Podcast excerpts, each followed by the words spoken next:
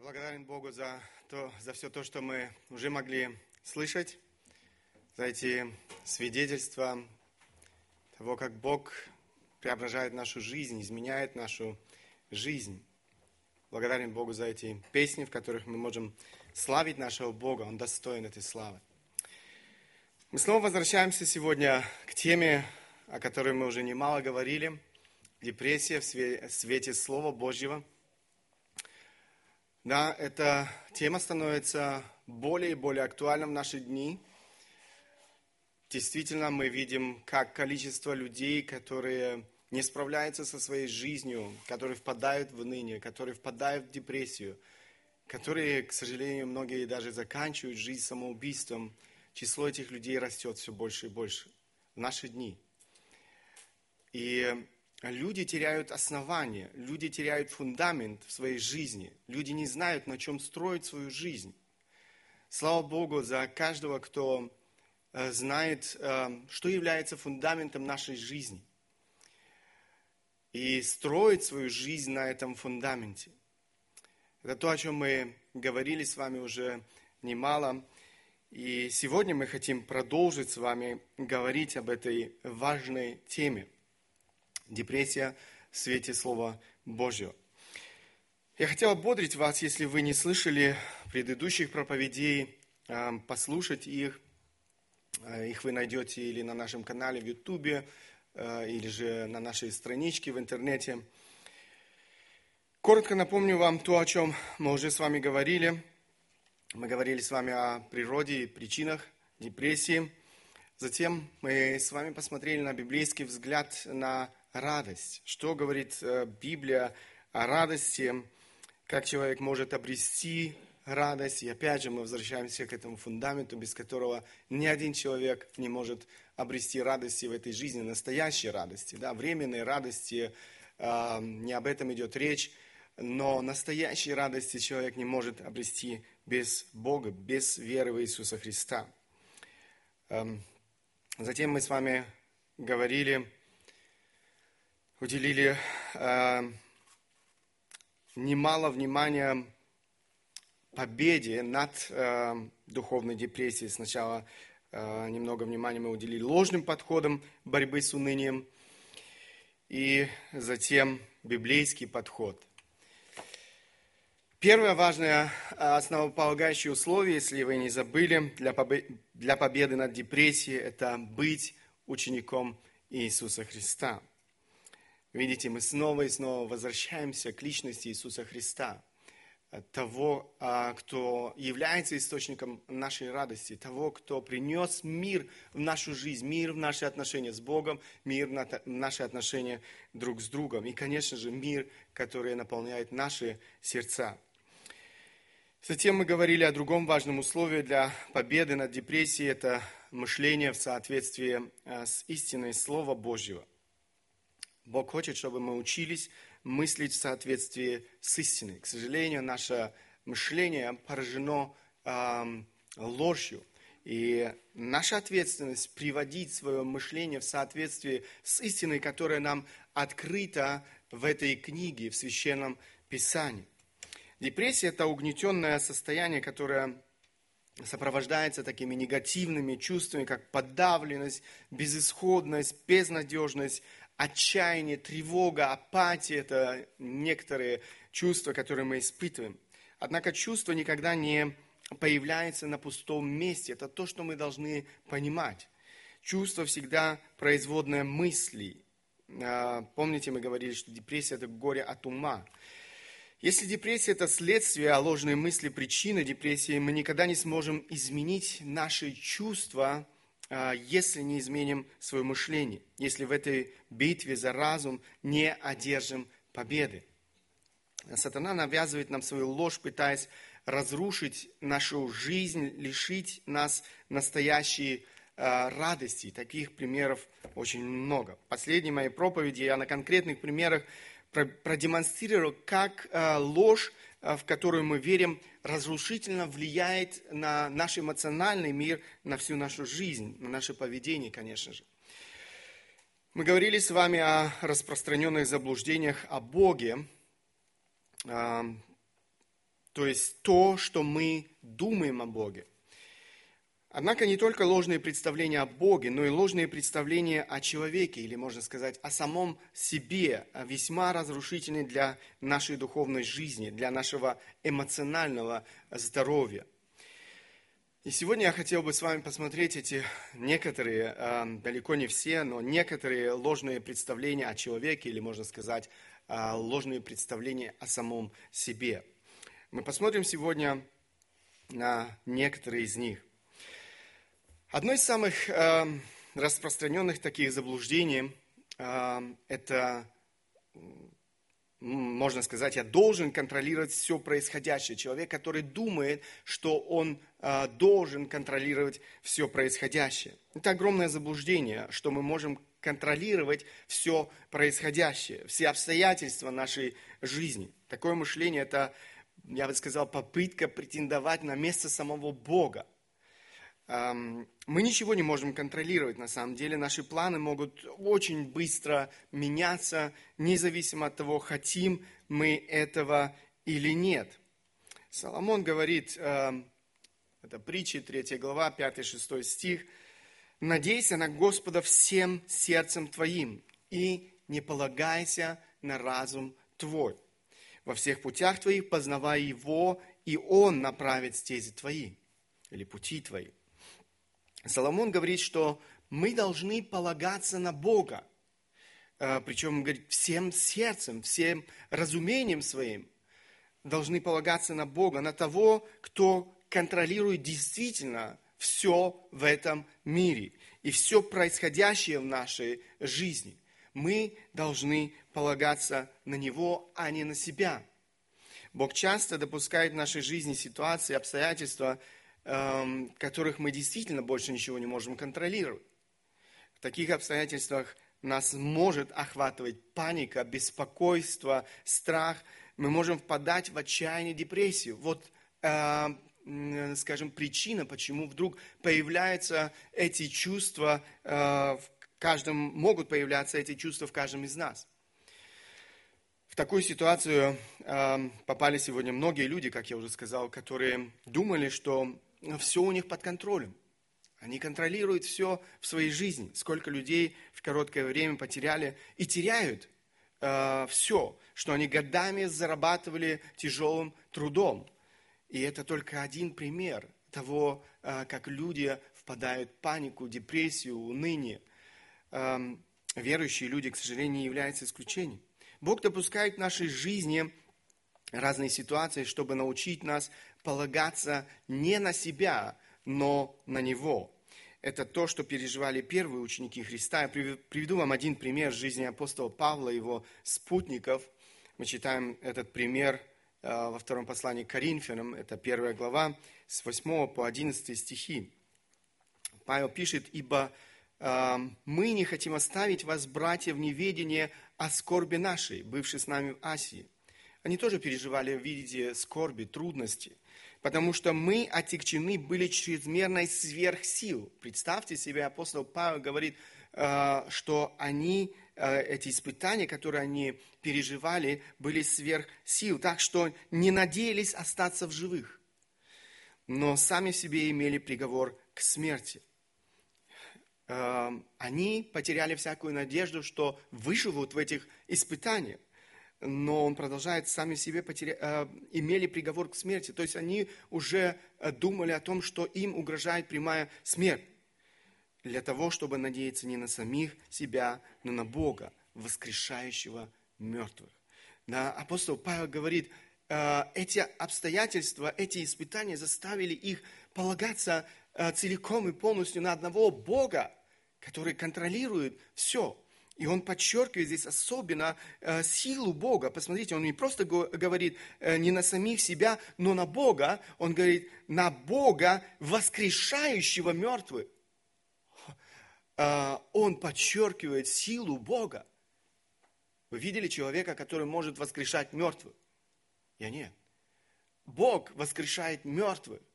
Он имеет эту власть и силу. Это то, что недоступно ни одному человеку он этим сам подчеркивает силу Бога. На Него мы можем положиться в любых обстоятельствах нашей жизни, даже тогда, когда нам кажется, что нет больше надежды. Э, в 10 стихе он пишет, который избавил нас от столь близкой смерти и избавляет, и на которого надеемся, что еще избавит при содействии вашей молитвы за нас, дабы задарованное нам по ходатайству многих, многие возблагодарили за нас. Мы видим, Бог избавил их от этой смерти. Бог вмешался в эту ситуацию сверхъестественным образом. Это делает Бог и в нашей жизни сегодня, когда мы полагаемся на Него – это то, что Бог ожидает, и Бог допускает эти обстоятельства в нашей жизни для того, чтобы учить нас тому, эм, чтобы полагаться на Него. Для Бога нет ничего невозможного. Он всегда рядом, чтобы поддержать нас. Мне понравилась одна иллюстрация, которую я недавно прочитал.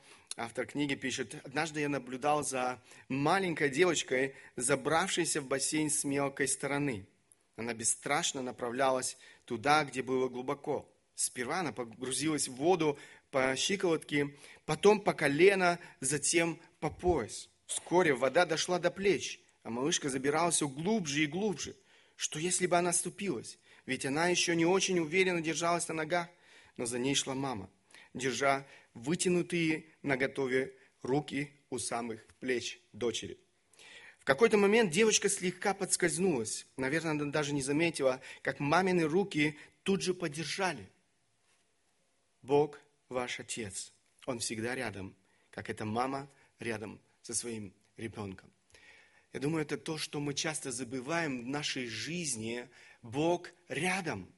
Мы пытаемся контролировать э, обстоятельства нашей жизни, мы пытаемся каким-то образом все держать в своих руках, но Бог допускает эти обстоятельства в нашей жизни для того, чтобы мы полагались не на себя, но для того, чтобы мы положились на Него. Бог всегда рядом, Он контролирует всю ситуацию, несмотря ни на что. Именно поэтому мы можем сохранять мир и покой – вот откуда приходит настоящий мир и покой. Когда мы верим в истину, что Бог рядом, когда мы знаем, Бог не оставил нас, доверяя Ему свои проблемы и заботы. Следующее заблуждение имеет много общего с тем, о котором мы с вами говорили. Никто не имеет права перечеркнуть мои планы. Никто не имеет планы перечеркнуть мои планы. Люди впадают в уныние, отчаяние, депрессию, когда события в их жизни развиваются не так, как они себе представляют. Не так, как они этого ожидали. Несчастный случай, неожиданная болезнь, потеря работы, финансовые трудности и многое другое. Можно, этот список можно перечислять до бесконечности в нашей жизни э, может быть много неожиданных поворотов судьбы. Мы только что говорили о том, что наша жизнь не в наших руках.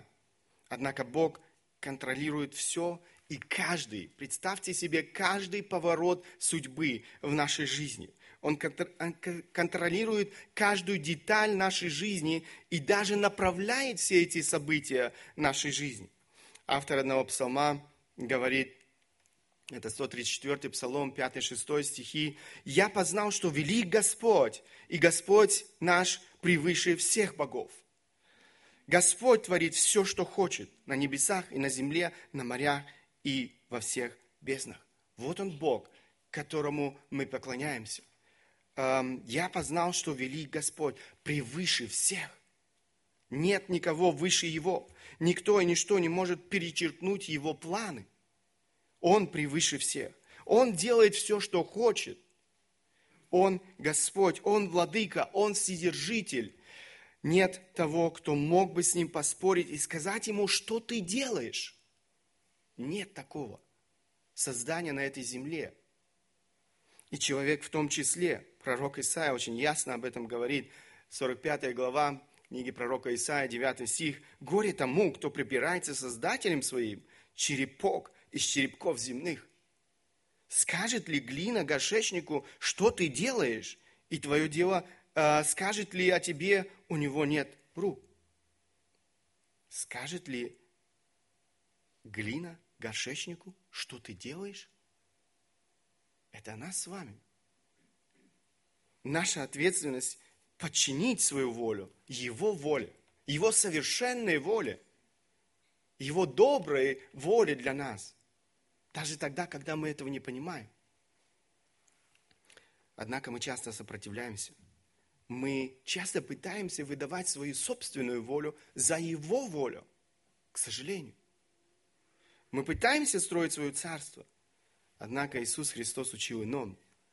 Посмотрите, Евангелие от Матфея, молитва, которая нам всем известна, молитва Иисуса Христа, когда Он учил своих учеников, да придет царствие Твое, да будет воля Твоя и на земле, как на небе. Это то, к чему мы должны стремиться. Не э, искать своей воли, но стремиться к тому, чтобы Его воля свершалась и в нашей жизни. Это то, о чем мы должны молиться. Это то, чем мы должны жить. Это не говорит о том, что мы должны быть безвольными. Это не говорит о том, что нам не нужно ставить перед собой жизненные цели. Это не говорит о том, что нам не нужно планировать свою жизнь. Ни в коем случае. Однако, планируя свою жизнь, мы должны руководствоваться Словом Божьим, Его волей для нашей жизни, и не забывать, что Бог может их корректировать. Кто-то очень удачно сказал, все наши планы мы должны писать карандашом. Знаете, э, карандаш можно всегда стереть. Бог имеет полное право корректировать или же совершенно пересмотреть наши планы. Друзья, всякий раз, всякий раз, когда мы будем пытаться идти против воли Божьей, со своим собственным сценарием для своей жизни, мы будем терпеть неудачу. Мы будем лишены мира, мы будем лишены радости, мы будем впадать в уныние и, возможно, даже депрессию. Подчиняя свою жизнь Богу, следуя, следуя Его сценарию для нашей жизни, мы будем испытывать Его мир. Это то, что Бог ожидает от нас подчинять свою волю Ему. Он имеет добрые намерения для нашей жизни. Его план совершенный. Как бы нам ни казалось, Его план совершенный. Следующее заблуждение. Я должен удовлетворить все свои желания. И действительно, этот мир утверждает, что человек будет счастлив, когда он удовлетворит все свои желания. Это ложь. Это ложь. Бог говорит, что человек будет счастлив, когда умрет для всех своих желаний. Совершенное противоречие тому, о чем сегодня говорит весь этот мир. Да, ты должен удовлетворять все свои желания. Бог говорит, ты должен умереть для своих желаний. Посмотрите, эм, Евангелие от Матфея, 16 глава, 24-25 стихи. Тогда Иисус сказал своим ученикам своим, если кто хочет идти за мной, отвергнись себя и возьми крест свой и следуй за мной. Ибо кто хочет душу свою сберечь, тот потеряет ее, а кто потеряет душу свою ради меня, тот обретет ее. Мы подробно с вами говорили об этих э, стихах уже э, Э, в одной из проповедей в этой серии. Можете вернуться, посмотреть эм, еще раз эти стихи. Но это то, о чем здесь Христос говорит. Мы никогда не станем счастливыми, когда будем пытаться жить для себя, для своих желаний. Этого не произойдет. Иисус говорит, если кто хочет идти за мной, отвергни себя. Отвергни себя. С этого начинается все. Свои собственные желания. Подчини свою жизнь Богу возьми крест свой, следуй за мной. Это то, что Бог ожидает от нас. Все эти желания, для которых живет человек без Бога, не что иное, как э, мираж в пустыне. Мираж обманывает людей и дарит им, знаете, такие несбыточные надежды. Человек идет к цели, надеясь, что вот-вот он сможет утолить свою жажду. Вот-вот это произойдет. Но вдруг его мечта, его цель лопается, как мыльный пузырь. Этого никогда не случится. Его цель – зрительная галлюцинация, обман. Немало людей погибло в пустыне по причине того, что они поверили в этот обман. К сожалению, так сегодня люди погибают. Пытаясь найти свое счастье эм, в, удоволь... Э, в удовлетворении своих желаний. Люди разрушают свою жизнь. Посмотрите на людей вокруг, как люди живут. Надеясь на то, что удовлетворение их желаний сделает их счастливыми, они убивают себя. Они разрушают отношения друг с другом. Сколько примеров вокруг в нашей жизни. Только в Боге человек может обрести истинное счастье. Если человек нашел свое счастье в Боге, ничто в этой жизни не сможет сделать его несчастным. Это парадокс жизни. Приобретая, ты теряешь, теряя, ты приобретаешь. Действительно, человеку кажется, э, что я чего-то теряю, когда я буду отказывать себе э, вот в, в этих желаниях или в удовлетворении этих желаний, которыми живет сегодня этот мир. Бог говорит, нет, ты ничего не потеряешь, ты только приобретешь. И это то, что испытывает каждый истинный верующий в Иисуса Христа. Он может радоваться – он может испытать истинное, настоящее счастье. Библия очень ясно говорит, что мы сотворены для славы Божьей. Посмотрите, Исайя, 43 глава, 7 стих. «Каждого, кто называется, называется моим именем, кого я сотворил для славы моей, образовал и устроил». Это то, назначение, которое мы имеем в нашей жизни. И когда мы живем в соответствии с тем назначением, которое мы имеем, для чего мы были созданы, тогда мы испытаем истинное, настоящее счастье в нашей жизни. Следующее заблуждение, которым часто люди живут, я заслужил лучшего отношения. Я заслужил лучшего отношения. Знаете, это не что иное, как проявление гордости и самолюбия. Мы думаем исключительно о себе. Мы поглощены собой. Такое мышление э, приоткрывает проблемы сердца человека. Любовь такого человека к ближнему никак не жертвенного, не жертвенна. Жертвенная любовь, она готова отдавать, э, не ожидая ничего взамен.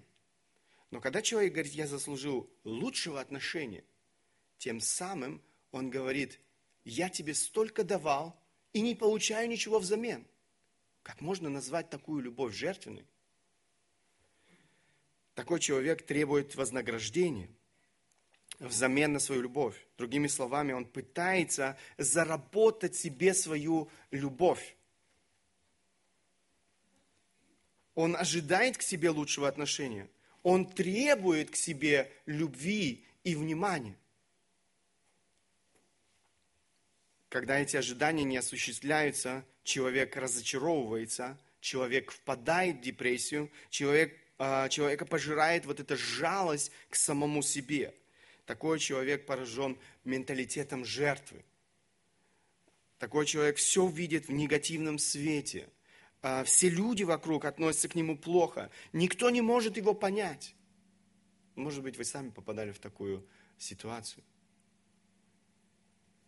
такая обида, огорчение, жалость к самому себе невероятно разрушительны для нашей духовной жизни, для нашего эмоционального здоровья. Джерри Бриджес, э, автор многих христианских книг, очень интересных книг, пишет в одной из своих книг, огорчение, обида и жалость к себе – Э, возрастают в нашем сердце и поедают нашу духовную жизнь, подобно медленно распространяющемуся раку. Все эти греховные внутренние чувства имеют одно общее качество – они сосредотачивают человека на самом себе. Вот она проблема. Человек видит себя, человек думает о себе, человек жаждет любви к себе. Самолюбие. Дальше продолжает, они возводят разочарование, нашу ущемленную гордость или разбитые мечты на трон нашего сердца, где они э, становятся для нас идолами. Иисус учил нас, а, своих учеников, иному отношению. Посмотрите, ибо и Сын Человеческий не для того пришел, чтобы Ему служили. Иисус Христос пришел не для того, чтобы Ему служили. Он не искал этой любви, но чтобы послужить и отдать душу свою для искупления многих. Это то, что, э, это то, чем Он был движим. Иисус не искал своего, Он не искал того, чтобы Ему послужили. Его любовь была жертвенно лишенная каких-либо корыстных целей. Друзья, смирение – это то, что нам необходимо, чтобы преодолеть разочарование, обиды, уныние, депрессию, вызванные таким ложным мышлением. Апостол Павел пишет э, послание к филиппийцам, «Ибо вас должны быть те же чувствования, какие во Христе Иисусе. Он, будучи образом Божьим, не почитал хищением быть равным Богу, но уничижил себя самого, приняв образ раба, сделавшись подобным человеку и по виду став как человек смирил себя, быв послушным даже до смерти и смерти крестной. Посему и Бог превознес его и дал ему имя выше всякого имени, дабы пред именем Иисуса преклонилось всякое колено небесных, земных и преисподних, и всякий язык исповедовал, что Господь Иисус Христос эм, в славу Бога Отца. Посмотрите, э, этот отрывок начинается э, с э, повеления, да, эм, Апостол Павел говорит, ибо в вас должны быть те же чувства, чувствования, какие и во Христе Иисусе. Вот это слово не совсем понятно нам сегодня, что же, что же значит чувствование. Речь идет о чувствах или еще о чем-либо. Да, то есть мы не используем это слово в нашей речи, а, но а, это слово а, с оригиналом можно перевести как образ мышления. То есть речь не идет здесь, в первую очередь, о чувствах, речь идет об образе мышления – то есть Павел говорит о том образе мышления, который должен определять верующего в Иисуса Христа, то есть э, христианина. Затем он указывает на самый совершенный пример, самый совершенный пример смирения. Бог стал человеком, чтобы спасти тех, кто этого никак не заслуживал. Тот, кто по праву заслужил лучшего отношения Иисус Христос. Написано, уничижил себя, Он опустошил себя, Он отказался от своих прав и привилегий из любви к нам для нашего спасения. Это то, что Бог желает видеть в нашей жизни. Он показал нам пример настоящего смирения. Мы не имеем права искать себе оправдания для своего уныния. Мы не имеем права оправдывать свои обиды и свою горечь.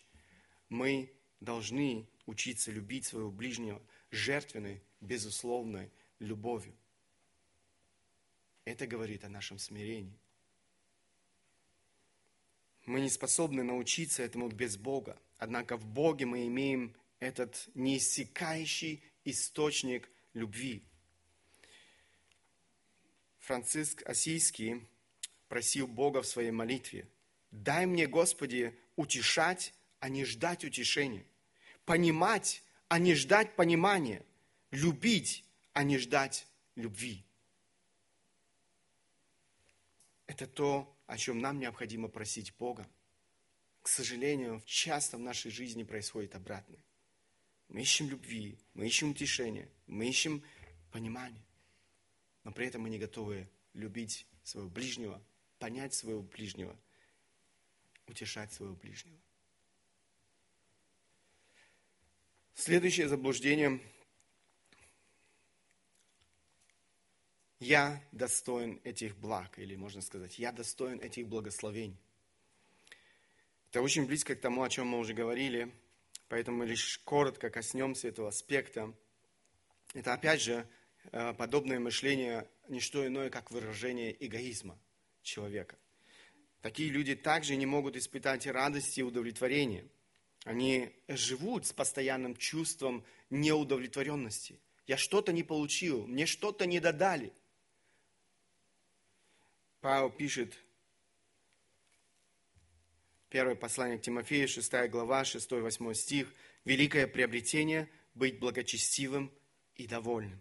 Ибо мы ничего не принесли в мир, ибо, что, э, ибо мы ничего не принесли в мир, явно, что ничего не можем и вынести из него. Имея пропитание и одежду, будем довольны тем». Посмотрите, э, Павел говорит, что является великим приобретением – быть благочестивым и довольным. Знаете, мы должны искать в своей жизни не благ, а Бога. Тогда мы будем по-настоящему довольными. Мы становимся обладателями вот этого великого приобретения, о котором говорит здесь апостол Павел, благочестие и довольство. Когда э, мы имеем Бога в своей жизни, когда мы знаем Бога, когда мы живем с Богом, когда Он занимает центральное место в нашей жизни. К сожалению, очень часто люди приходят к Богу не ради Бога, а ради благ, которые они хотят получить от Бога. Я уже не раз слышал от людей, которые говорили мне, я разочаровался в Боге. И я разочаровался в Боге, потому что Бог не дал мне то, того, что я просил Его. Это те люди, которые ищут не Бога, а благ, которые они хотят получить от Бога. И поэтому они разочаровываются. Они понимают, что Бог и есть наивысшее благо, которое может иметь человек. Это то, что должно, это то, что должен понять каждый человек. Бог и есть наивысшее благо, которое может обрести человек. Давид, муж по сердцу Бога, жаждал его всем сердцем. Посмотрите, как он выражает это в одном из своих псалмов, Псалом 26, 4 стих. «Одного просил я у Господа, того только ищу, чтобы пребывать мне в доме Господнем, во все дни жизни моей, созерцать красоту Господню и посещать храм Его». Братья и сестры, посмотрите, друзья, посмотрите, одного, это было его самым сокровенным желанием. Одного просил я у Господа – того только ищу. Это то, к чему мы должны стремиться в нашей жизни. Давид понимал, что самое-самое наивысшее благо всей его жизни есть Бог, а не все то, что Он может дать. Чтобы пребывать мне в доме Господнем по все дни жизни моей, созерцать красоту Господню, посещать храм Его. Он стремился к этому общению с Богом. Сегодня есть немало проповедников, которые провозглашают ложь. Они говорят, приди к Иисусу Христу, и Он исполнит все твои желания. Он даст тебе богатство, Он даст тебе здоровье, Он сделает тебя успешным. Бог представлен ими как джин, который только и занят тем, чтобы исполнять все наши желания. Но Бог этого не делает. Он этого и не обещал в своем слове. Когда мы с верой обращаемся к Иисусу Христу, Он дарит нам прощение наших грехов, дарит нам спасение. Это то, что Он действительно обещал. И это то, что Он делает в жизни каждого, кто с верой обращается к Нему. Это наша самая-самая большая нужда, потому что мы грешники с греховными, похотливыми желаниями. Бог не исполняет все наши греховные похотливые желания. Он изменяет, преображает наши желания. Вот то, что происходит в жизни верующего человека, когда он познает Бога. Мы будем иметь правильные желания, если будем жаждать Бога. Если Бог будет центром нашей жизни, если мы всем сердцем будем искать, желать Его Царства, Его воли – Нередко Бог лишает нас некоторых благ во благо нам. Бог лишает нас благ во благо нам. В послании к Коринфянам мы читаем об, об одном таком случае. Павел пишет, посмотрите, это 2 Коринфянам, 12 глава, 7 по 10 стихи. «И чтобы я не превозносился чрезвычайностью откровений, дано мне жало в плоть, ангел сатаны» удручать меня, чтобы я не превозносился. Трижды молил я Господа о том, чтобы удалил его от меня. Но Господь сказал мне, довольно для тебя благодати моей, ибо сила моя совершается в немощи. И потому я гораздо охотнее буду хвалиться своими немощами, чтобы обитала во мне сила Христова. Посему я благодушествую в немощах, в обидах, в нуждах, в гонениях, в притеснениях за Христа, ибо когда я немощен, тогда силен. Интересно, Павел трижды просил Бога избавить его от этой проблемы в его жизни. Скорее всего, это была болезнь глаз. Есть у нас указания некоторые э, в Священном Писании. Однако во благо ему его желание не было удовлетворено Богом. Почему желание Павла осталось неудовлетворенным? Таким образом, Бог хранил его, написано, от гордости, чтобы не превозносился. Бог лишил Павла определенного блага для его же блага. Кроме того, Божьей благодати, Павел пишет, было достаточно. Достаточно, чтобы восполнить все его недостатки – то есть Бог, который допускает в нашей жизни испытания, который лишает нас чего-либо в нашей жизни, дает нам и силы нести эти трудности, нести эти испытания. В немощи Павла проявляла сила Бога. Так что Павел, посмотрите, в 12 стихе, здесь не совсем, э, 10 стих, а здесь не совсем а, удачный перевод, опять же, с, в русском языке мы не понимаем сегодня, что значит благодушествую. Я прочту вам современный перевод. Здесь этот современный перевод говорит, потому или поэтому я доволен и слабостями, и оскорблениями, и нуждами, и преследованиями, и трудностями, переносим мною ради Христа, потому что когда я слаб, тогда я силен. Павел говорит, я доволен. Он перечисляет список всем тем, что, чем он доволен, слабостями, оскорблениями, нуждами, преследованиями. Это то, чем, чему мы радуемся. Это то, чем мы довольны. Апостол Павел говорит, он доволен. Он может радоваться, несмотря на слабости, оскорбления, нужды, преследования, трудности. Джон Пайпер пишет в одной из своих книг, Бог не просто появляется в проблемной ситуации и решает ее. Он планирует весь процесс проблемной ситуации и управляет им с далеко идущими целями для нашего блага и славы Иисуса Христа. Именно поэтому все тот же апостол Павел э, мог сказать послание э, к римлянам, это 8 глава, 28 стих, «Притом знаем, что любящим Бога, призванным по Его изволению, все содействует ко благу».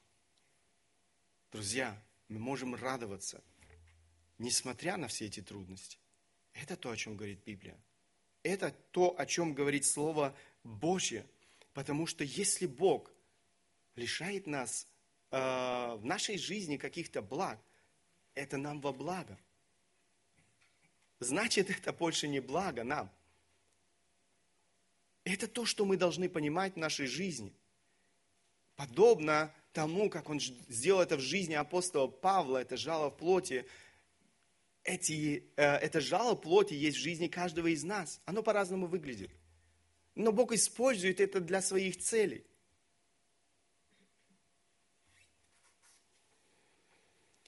Когда мы с верой принимаем эти истины, что все содействует ко благу, а не просто теоретически знаем – Теоретически знаем мы все это прекрасно. Но когда мы с верой принимаем эту истину, это приносит в нашу жизнь мир, радость и покой, несмотря на все лишения и трудности. Последнее заблуждение, которое я хотел бы отметить, это испытание э, сверх моей силы. То есть человек заявляет, это испытание сверх моих сил. К сожалению, нужно сказать, мы склонны, попадаем в определенные трудности, испытания, думать, что э, это испытание сверх моей силы. Никто не переживал ничего подобного. Это то, что нас, э, то, что занимает наш разум в это время. Э, мое испытание уникально. Поэтому нам кажется, что никто на всем белом свете не может понять то, что мы переживаем. К сожалению, я уже не раз слышал людей, которые говорили, вот если бы ты, э, ты э, с моим мужем пожил, вот если бы ты мою жену знал, вот если бы ты моих детей видел, вот если бы ты так болел, если бы ты знал, что такое остаться в одиночестве, если бы ты в твоей жизни, если бы в твоей жизни были такие обстоятельства, этот список можно продолжать до бесконечности. К сожалению, такое мышление не помогает нам преодолеть наши трудности, оно лишь усугубляет все положение. Мы унываем и теряем покой. Слово Божье в этом вопросе не оставляет нас без ответа. В первом послании к Коринфянам Павел пишет, вас постигло искушение иное, как человеческое. Сейчас мы вернемся к этому, что значит человеческое. И верен Бог, который не попустит вам быть искушаемым сверх сил, но при искушении даст и облегчение так, чтобы вы могли перенести. Знаете, что говорит Павел в, этой, в этом стихе?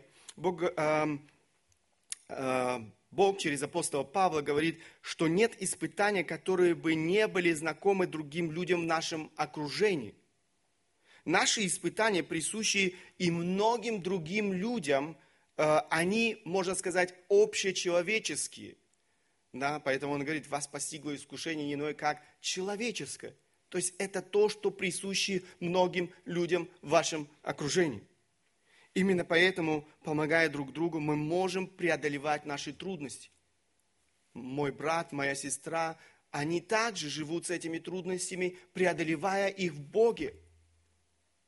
И мое искушение или мое испытание не является каким-то сверхъестественным. Оно присуще многим. Кроме того, этот стих еще раз подчеркивает, что Бог не оставил нас в наших испытаниях без надежды. Посмотрите, он говорит, Бог верен. Бог верен. Эти слова должны нести в жизнь каждого из нас невероятное утешение они закладывают основания для нашей уверенности в любых обстоятельствах нашей жизни, в любых трудностях. Знаете, Бог не психолог, который своему пациенту э, ничего не гарантирует. Да, вы приходите, он начинает там говорить, ну, не знаю, посмотрим, надеемся, может, что-то получится. Э, Бог гарантирует нам победу в испытаниях. Безвыходных, безнадежных ситуаций нет, потому что Бог верен своему слову. Он говорит, что не допустит испытаний сверх сил. А, он вовремя даст облегчение. Это то, что Бог обещал. И это то, на что мы можем положиться. Вы видели э, штангистов, которые терпели неудачу, пытаясь взять вес, который им был не под силу которые падали под этим весом. Так вот, в случае с каждым из нас, Бог на нашу штангу, если э, образно выражаясь, крепит ровно столько блинов, то есть вот эти, этот вес, эм, сколько мы в силах вынести. Бог лучший тренер. Он не просто лучший, он совершенный тренер. Он подходит к этому вопросу очень индивидуально, учитывая все наши особенности. Он не может допустить ошибку. И мы можем на него положиться. Если мы с Богом, для нас не может быть безнадежного положения. В нашей жизни не может быть испытания сверх наших сил. Джей, Джей Адамс, эм, тоже очень известный автор, автор многих христианских книг, пишет, для Божьих детей чувство полной безнадежности противоестественно для Божьих детей чувство полной безнадежности противоестественно. Надежда на Бога не подведет. Она обязательно оправдается. Поэтому отбросьте прочь свою жалость к себе, отложите все сомнения, снимите с себя покрывало, покрывало всех своих извинений и рациональных объяснений и доверьтесь Божьему обетованию полностью положившись на Бога. И тогда вы сможете вместе с Иеремией радостно повторить слова веры и надежды. Велика верность твоя. Мы подошли к концу нашей проповеди. Я понимаю, что мы э, не сможем другие пункты посмотреть, э, другие аспекты. Мы с вами сегодня обратили внимание на вот этот э, второй аспект э, в этом списке «Учись мыслить в соответствии с истиной». Это то, что нам необходимо, если мы хотим одержать победу над депрессией, унынием э, в нашей жизни. Если Бог даст, может быть, когда-нибудь мы еще э, вернемся к этим трем э, последним, проповедуй себе истинное Слово Божье, проявляя практическое доверие Богу, не, прибегай, не пренебрегай близким общением в церкви. Мы с вами много говорили, много времени провели с, э, вот, в размышлениях над этим вторым условием «учись мыслить в соответствии с истиной». Я постараюсь на практических, или я постарался на практических примерах показать вам, как ложное мышление влияет на наш эмоциональный мир, на наше поведение. Библия говорит, познайте истину, и истина сделает вас свободными. Нам необходимо знать истину и жить в соответствии с истиной. Это то лекарство, которое необходимо каждому из нас. Потому что каждый из нас попадает в это состояние уныния. Э, и мы должны возвращаться снова к этой истине. Только тогда мы по-настоящему будем свободными. Сегодня мы говорили с вами о некоторых заблуждениях в нашем мышлении по отношению к самому себе. Заблуждения, которые, к сожалению, часто определяют нашу жизнь и ведут нас к унынию и даже духовной депрессии. Не ложь и не чувство, а истина должна определять нашу жизнь. Джон Пайпер пишет, «Мои чувства не мой Бог. Мой Бог – Бог. Мои чувства не определяют истину. Божье Слово определяет истину. Мои чувства отражают то, что воспринимает мой разум и реагирует на это. А иногда, точнее, очень часто, мои чувства не гармонируют с истиной.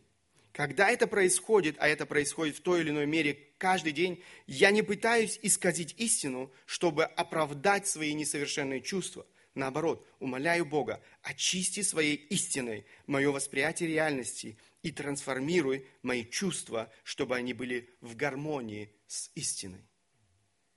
Нам необходимо знать истину. Нам необходимо знать нашего Бога и не жить ложными, искаженными представлениями о Боге и самом себе.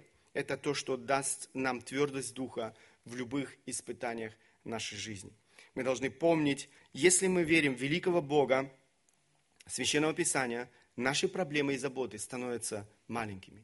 Если Бог, а, если же Бог, которого мы себе воображаем, маленький, тогда наши проблемы становятся невероятно великими. Еще раз, вопросы, которые каждый из нас мог бы задать себе. Каким ты знаешь Бога? каким ты знаешь Бога. Является ли Бог наивысшим благом твоей жизни, к которому устремлено твое сердце? Наполняет ли твое сердце любовь Бога? Возрастаешь ли ты в познании Бога, Его характера? Какое представление ты имеешь о себе? Основаны ли эти представления на Слове Божьем? Истина Слова Божьего должна определять наше мышление, наши чувства, наши желания. Для этого необходимо проводить время со Словом Божьим. И не пару минут. Для этого необходимо проводить время в молитве, в общении с Богом. Это основание всей нашей духовной жизни. Я хотел бы закончить еще одной цитатой. Наш долг – опровергнуть ложь этого мира, что христианство не способно сделать христианина счастливыми – немногое принесло больше вреда делу Евангелия, чем горечь, уныние и угрюмость большинства исповедующих его. Там, где в сердце царствует Христос, Он проливает мир, превосходящий всякое разумение, и радость неизреченную, и полную славы. Действительно, мы не должны симулировать мир и радость, которых у нас нет, но мы должны быть очень внимательны, чтобы открывать наши сердца действуя той истины, в которую мы верим. Божьи заповеди не тяжки, в их соблюдении заложена великая награда. Давайте стремиться показать людям вокруг нас, что Христово иго не тяжелое, и Его бремя легко. Давайте сделаем очевидным, что истина не сделала нас рабами, но свободными, и что пути мудрости – пути приятны. Я благодарен Богу действительно за эти два свидетельства, которые мы слышали сегодня, которые еще раз показали э, то, о чем мы с вами говорим все, все это время. Действительно, человек, который оставляет Бога, человек, который не знает Бога, он не может испытывать по-настоящему, испытать по-настоящему этой настоящей радости. Бог – фундамент э, нашего, нашей радости, Бог – источник нашей радости. И это то, что я желаю каждому из нас, чтобы люди, э, окружающие нас, люди, не знающие Бога, могли увидеть это в нашей жизни, несмотря на обстоятельства нашей жизни, несмотря на все трудности нашей жизни. Это то, что Бог хочет видеть в жизни каждого из нас. И те, кто еще не знают радости, этой настоящей радости в Боге, я хочу ободрить вас, открыть свое сердце для Бога, познать Бога, обрести эту радость в Боге. Только Бог может сделать вас по-настоящему счастливыми. Это радость, которая исходит от самого Бога. Это настоящая радость. Аминь. Станем по возможности, я хочу обратиться к Богу. Великий Бог, Творец неба и земли, я благодарен Тебе еще раз за то, что Ты Бог, который действительно делает человека по-настоящему счастливым. Тот, который приносит нас неизреченную, в нашу жизнь неизреченную радость. Я благодарю Тебя, Господь, за то, что мог испытать это в своей собственной жизни – и я благодарен Тебе, Господь, за то, что тогда, когда я был лишен этой радости, подал в это уныние, Господь, Ты приходил на помощь, за то, что Твоя истина снова приносила в мою жизнь это освобождение. Господь, я благодарю Тебя за это. И прошу Тебя, Господь, помоги каждому из нас жить так, чтобы люди в нашем окружении могли увидеть, что действительно Ты тот, кто по-настоящему преображает жизнь, тот, кто дает в нашу жизнь настоящую радость. Подари эту благодать и милость. Помоги нам, Господь, славить Тебя всей жизнью своей. Помоги, Господь, нам приводить свое мышление в соответствии с истиной. Сохрани нас, Господь, от лжи. Я прошу Тебя, Отец Небесный, подари свою благодать и милость в этом. Аминь.